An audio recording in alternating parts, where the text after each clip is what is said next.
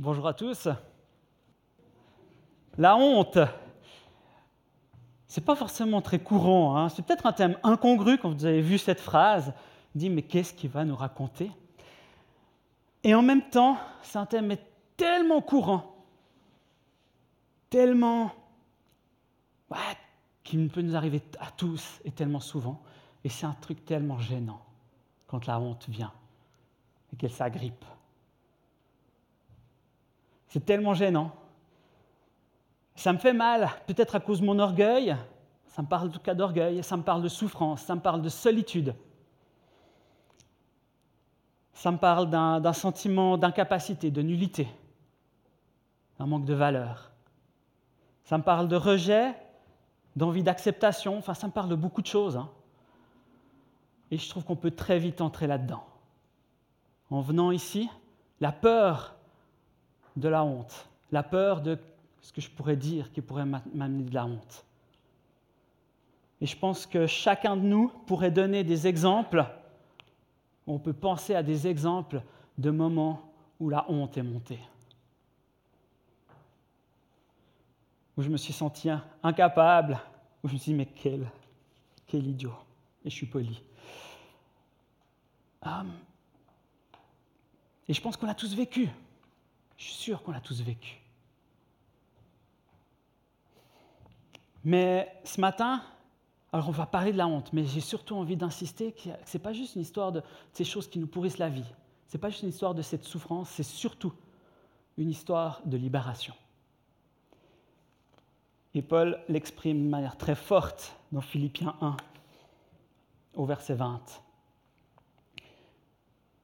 Car ce que j'attends et que j'espère de toutes mes forces, c'est de n'avoir honte de rien, mais au contraire, maintenant comme toujours, de manifester en ma personne, avec une pleine assurance, la grandeur du Christ, soit par ma vie, soit par ma mort. Ce que j'attends et que j'espère de toutes mes forces, c'est de n'avoir honte de rien. Ah waouh ça, je le veux, moi.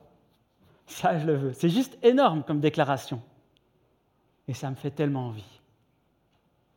Ça me fait tellement envie. Euh, Paul, il écrit ça hein, euh, quand il est en prison, après à peu près 30 ans de ministère. Euh, c'est une sorte de conclusion hein, de toutes ces années. Il écrit à une église qu'il a fondée à peu près 10 ans avant. Euh, il y a beaucoup d'affection, visiblement, entre Paul et, euh, les gens à qui il écrit, hein, et les Philippiens, et certainement une certaine confiance. Et c'est une sorte de testament centré sur Christ auquel on assiste là. Et quand Paul parle de ça, il sait de quoi il parle. Rappelez-vous l'histoire de Paul. Hein. il était, il n'a pas toujours été euh, comme ça à fond pour Christ. Hein, il a persécuté les croyants. Il était là. Il a participé à la mise à mort euh, d'Étienne. Et peu après, il s'est converti.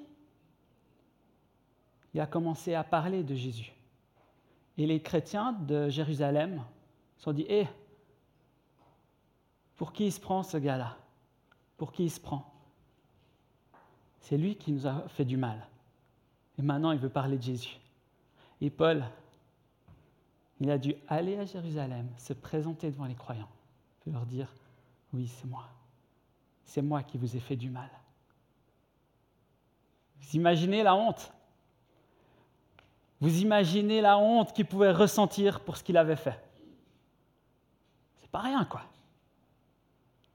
Et là, à la fin, il va pouvoir dire ce que j'attends, ce que j'espère, c'est de n'avoir honte de rien.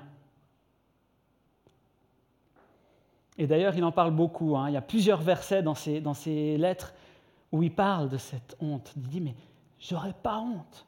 Je n'ai pas honte de l'évangile. Je n'ai pas honte d'annoncer l'évangile. Je n'ai pas honte de mon ministère.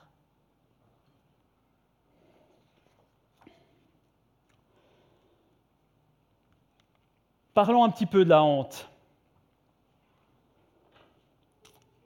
Hum, le Larousse décrit la honte comme ça. C'est un sentiment d'abaissement, d'humiliation qui résulte d'une atteinte à l'honneur, à la dignité. Un sentiment d'avoir commis une action indigne de soi ou la crainte d'avoir à subir le jugement défavorable d'autrui. Pour moi, c'est très clair et tout ça me parle bien. Le sentiment d'abélation, d'humiliation, l'atteinte à l'honneur, à ma dignité, peut-être à ma fierté aussi. Euh, le sentiment d'avoir commis une action indigne de soi. Ça aussi, ça me parle. Hein. quand je me suis planté, quand j'ai fait quelque chose que j'aurais pas dû, quand j'ai fait du mal.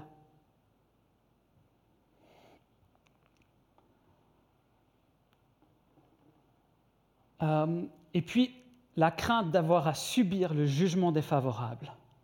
Ça aussi, non? Hein? En fonction de ce qu'on a fait, peut-être justement quand on a fait du mal, qu'on doit revenir et subir ce jugement défavorable. Ou peut-être pire, quand on a cette crainte, dire mais comment est-ce qu'il va accepter ça? Comment est-ce qu'il va le recevoir? Comment est-ce qu'il va me recevoir? Et c'est à ce moment-là hein, qu'on a cette envie de se volatiliser, d'effacer ce qui vient de se passer, de revenir en arrière, de disparaître. La Bible, en fait, parle beaucoup de la honte, énormément. Elle en parle beaucoup en faisant référence à, la nudité, à une sexualité honteuse. C'est en lien avec la dignité, avec l'honneur, hein, surtout dans la culture juive. Hein, c'est ce sentiment, enfin voilà, on doit se couvrir. Aussi en lien avec le mauvais comportement hein, dont Jérémie parle de la honte qu'un voleur peut ressentir quand il se fait prendre. Il parle beaucoup de la fierté. Hein. Euh, on a typiquement une histoire où euh, les, Philistins ont honte quand Jonathan aura abattu un de leurs, emblèmes. Ah, cet emblème qui était leur fierté.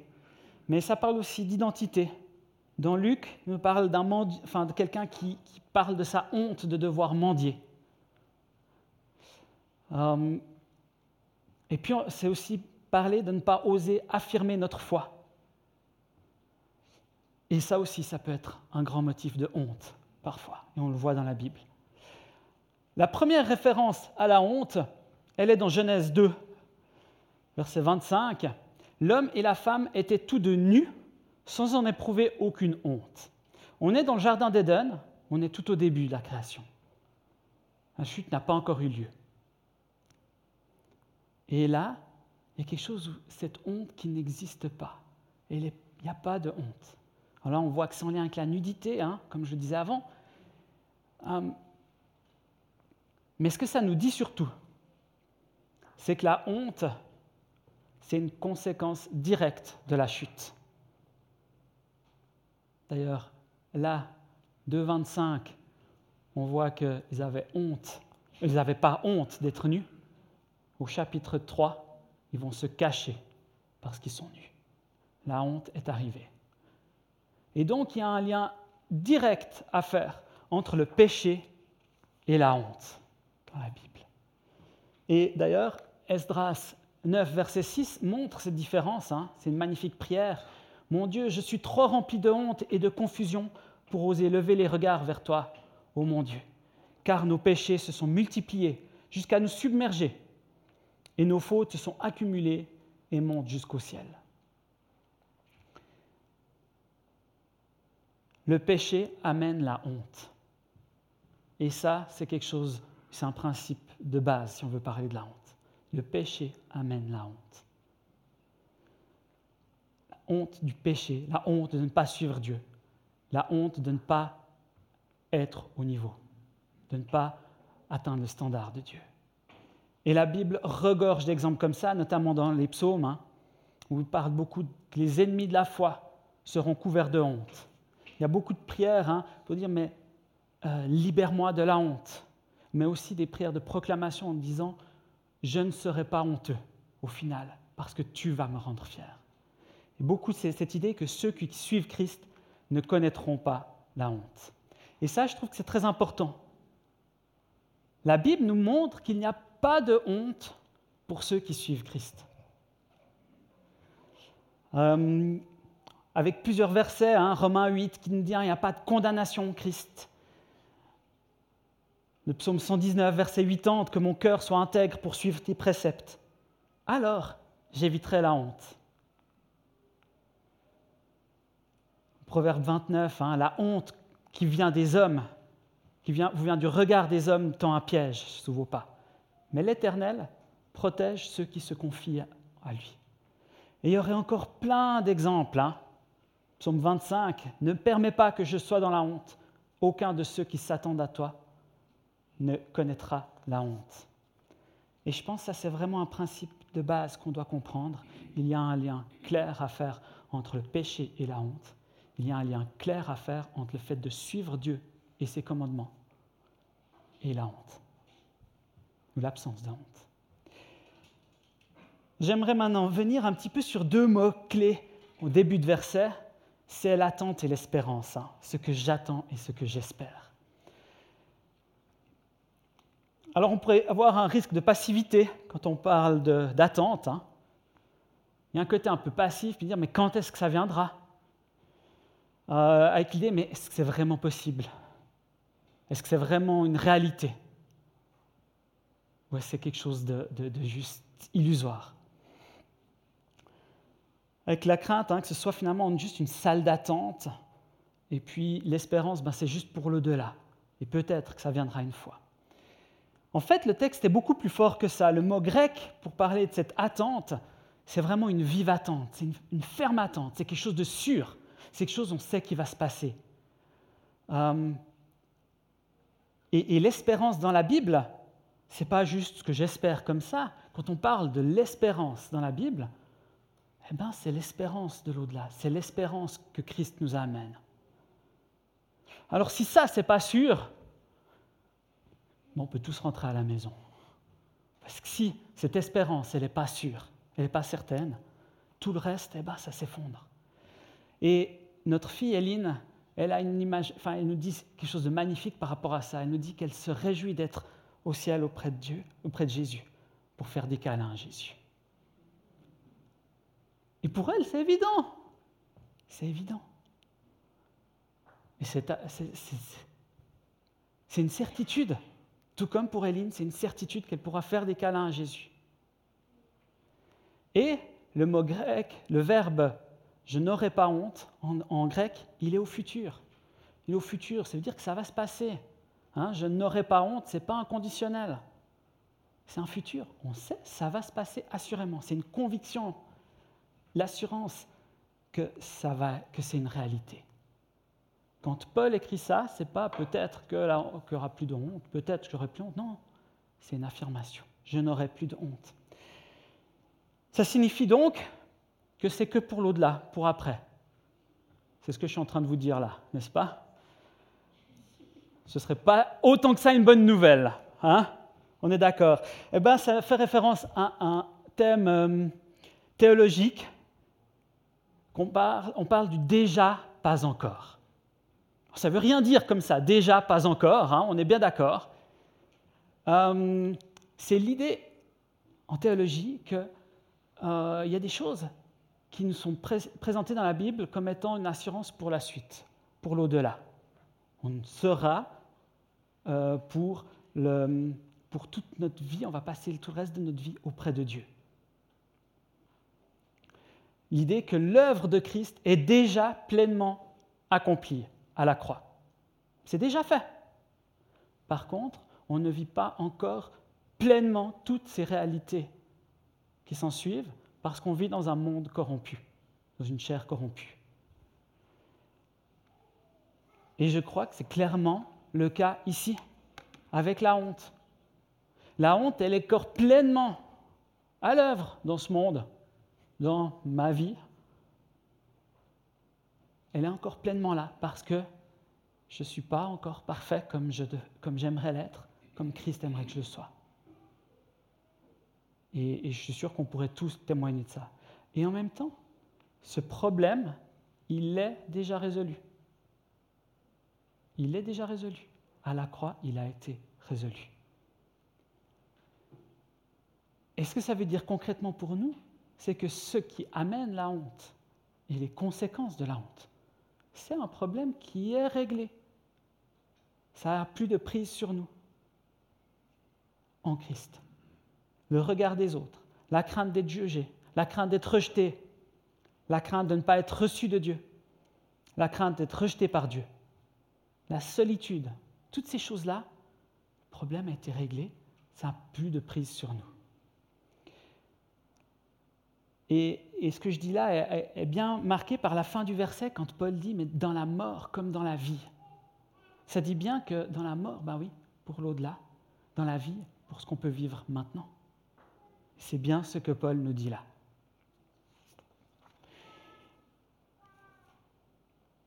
Mais ne plus ressentir la honte, être libéré de cette honte, pouvoir m'en libérer, c'est magnifique, j'aspire à ça, mais ce n'est pas le but en fait.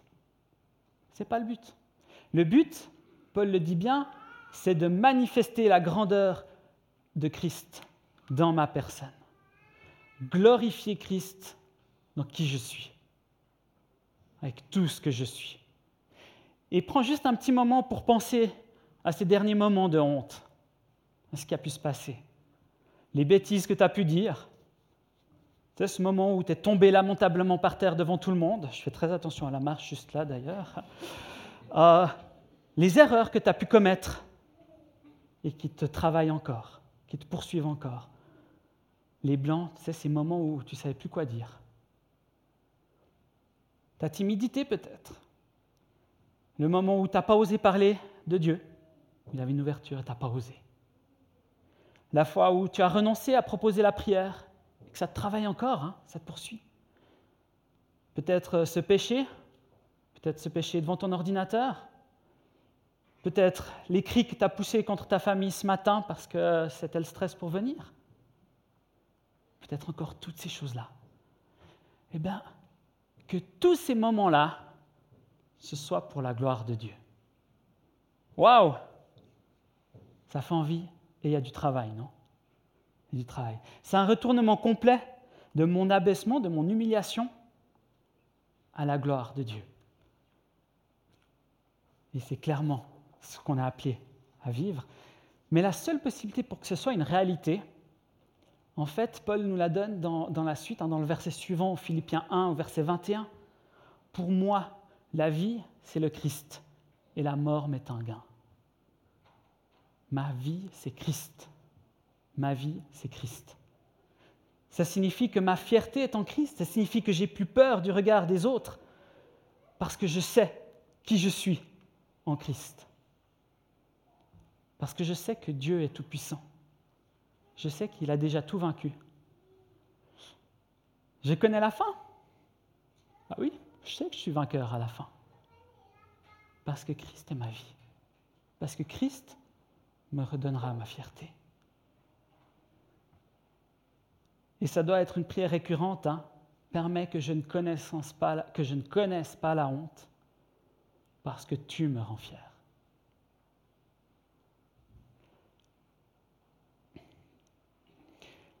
Alors le programme, il est ambitieux, hein, ce que je vous partage là. C'est ambitieux. Et en même temps, on a le droit d'être ambitieux, parce que tout est possible avec Christ. Et s'il nous le dit comme ça, si ça nous, si ça nous est dit comme ça dans la Bible, c'est que c'est possible de vivre pour nous. Et moi, ça me fait envie. Ne plus avoir honte, oh oui, j'en ai envie. Glorifier Christ dans ma vie, oh oui, j'en ai envie. Ceci dit, vous avez peut-être remarqué que dans le titre, hein, Je n'aurai plus honte, j'ai mis un point d'exclamation et un point d'interrogation. Parce que ça peut être une réalité qu'on peut vivre, mais ça dépend aussi de moi maintenant. Ça dépend de moi finalement. Comment est-ce que je veux laisser Christ agir dans ma vie Est-ce que Christ est ma vie? Est-ce que ma vie entière, c'est Christ? On pourra prendre encore un chant juste après. Vous pouvez déjà venir, hein, le, groupe de louanges. Euh, on va pouvoir prendre un chant. Et, je vous encourage à ce que dans ce chant, euh, on ose être concret avec Dieu. Qu'on ose être concret, qu'on ose revenir sur ces sentiments de honte qu'on a pu ressentir, ces choses qui nous écrasent, qui nous font peur, que ce soit des choses qui nous ont fait honte dernièrement, plus loin dans le passé, ces sentiments de honte dont on a peur et qui nous bloquent pour faire quelque chose. Enfin, quel que soit ce sentiment, je suis sûr que vous connaissez. On a tous ces exemples hein, en tête. Eh bien, je vous encourage à ce que vous puissiez venir avec ces sentiments vers Christ maintenant. Dans ce temps, on va pouvoir chanter hein, euh, Je ne suis plus esclave de la peur. On pourrait dire Je suis plus esclave de la honte. Et je vous invite à prendre ce temps avec Dieu, avec ces sentiments de honte, pour pouvoir proclamer ensemble Je n'aurai plus honte de rien.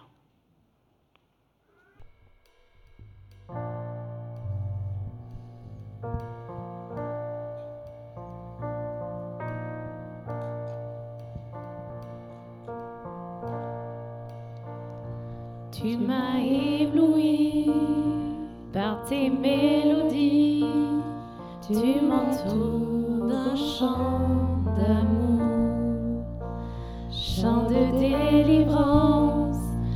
devant mes ennemis, toutes